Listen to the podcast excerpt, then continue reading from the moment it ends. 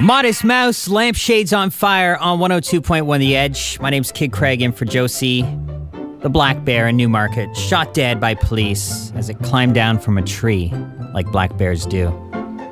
I'm upset with the Ministry of Natural Resources. If the police can't handle wildlife, where were they? They, they knew about it for like a weekend. What are your thoughts? Well, I just have to say that I'm disgusted with police aggression.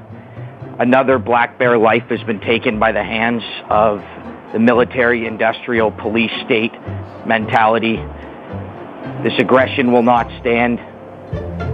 And I'd just like everyone uh, to join me on Twitter with the hashtag Black Bear Lives Matter and uh, see if we can get these officers, uh, you know, uh, suspended or at least, at the very least, have their jobs and livelihoods taken away. Suspended with pay, though, right?